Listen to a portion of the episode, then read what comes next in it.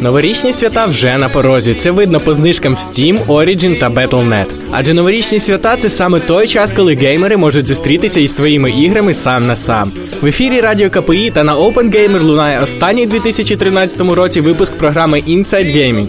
І з вами її ведучий Макс.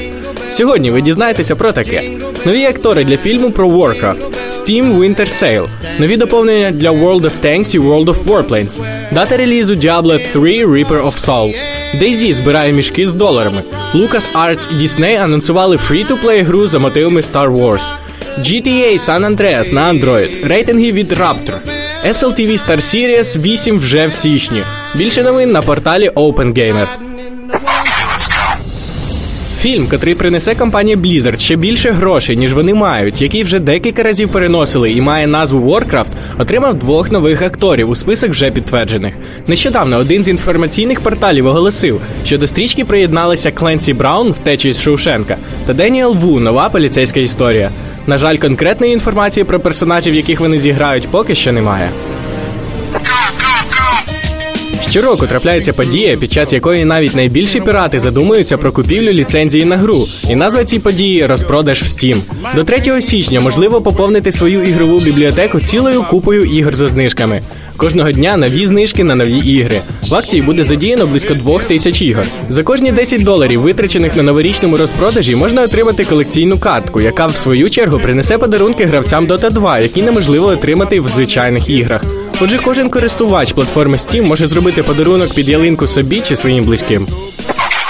World of Tanks отримала нове доповнення за номером 8.10. Отже, танкісти вмикаємо апдейт, адже у гру було додано декілька новинок: дві гілки японських танків, серед яких як легкі, так і середні, японський преміумний танк, декілька радянських танків та нова ігрова локація.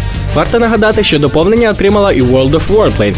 Патч 1.1.0 приніс у гру нову лінійку німецьких винищувачів, преміум літаки п'ятого рівня, нові карти та нові досягнення. Весною 2014 року відбудеться реліз демонічного доповнення до Diablo 3 під назвою Reaper of Souls. У грі з'явиться новий клас, новий акт та декілька нових режимів гри, що дозволить отримати кращі обладунки та зброю для своїх подальших подорожей по ігровому контенту.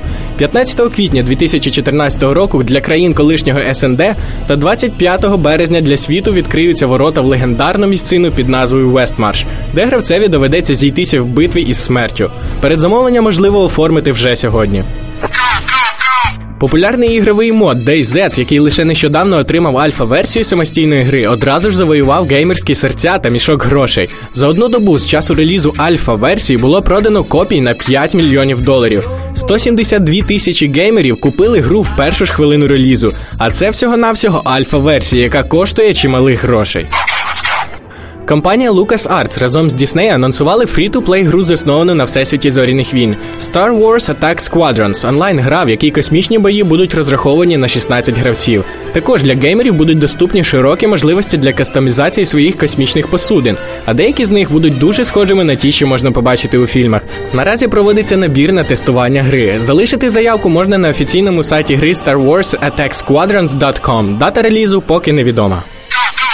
Легендарна GTA San Andreas нарешті вслід за релізом в App Store завітала і на Android. Версія для Google Play зазнала певних змін, таких як покращена графіка для мобільних пристроїв, збільшена роздільна здатність, підтримка сейвів через хмарні сервіси, віртуальні джойстики для керування, підтримка бездротових контролерів, різні схеми керування та кнопки з можливістю налаштування.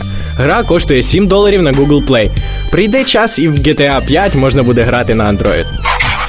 Соціальний сервіс Rapture опублікував інформацію про найбільш популярні ігри 2013 року серед ПК та Xbox. Якщо брати до уваги перші 30 днів після релізу гри, то найпопулярнішою стала GTA 5. А для ПК загалом найпопулярнішою грою є League of Legends. Одразу ж за нею слідує Dota 2. Також було наведено цікаву статистику щодо приросту ігрового контенту після виходу Адону, де беззаперечним лідером є Терарія з приростом у 1454%. А на другому місці StarCraft 2 HOTS, і в неї всього 217%.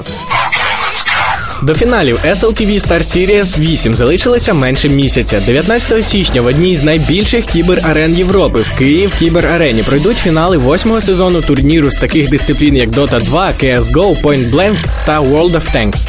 Як завжди, групові етапи проходять онлайн, і за результатами по кожній з дисциплін можна завітати на портал starladder.tv. Більше про ігри рідною мовою ви можете почитати і подивитися на порталі OpenGamer. А в пабліку в ВК slash OpenGamer Project будь-хто, чи то нуб, чи то про, знайдуть для себе корисний інфу з приводу ігрових та кіберспортивних новин. А на сьогодні це все. Залишайте пропозиції та побажання в пабліку Радіо КПІ та КПІ Gaming. Підписуйтеся на OpenGamer Project. З вами був Макс, а.к.а. Ghost, програми кіберспортивних новин Inside Gaming та Радіо КПІ. Good luck, have fun and a happy new year!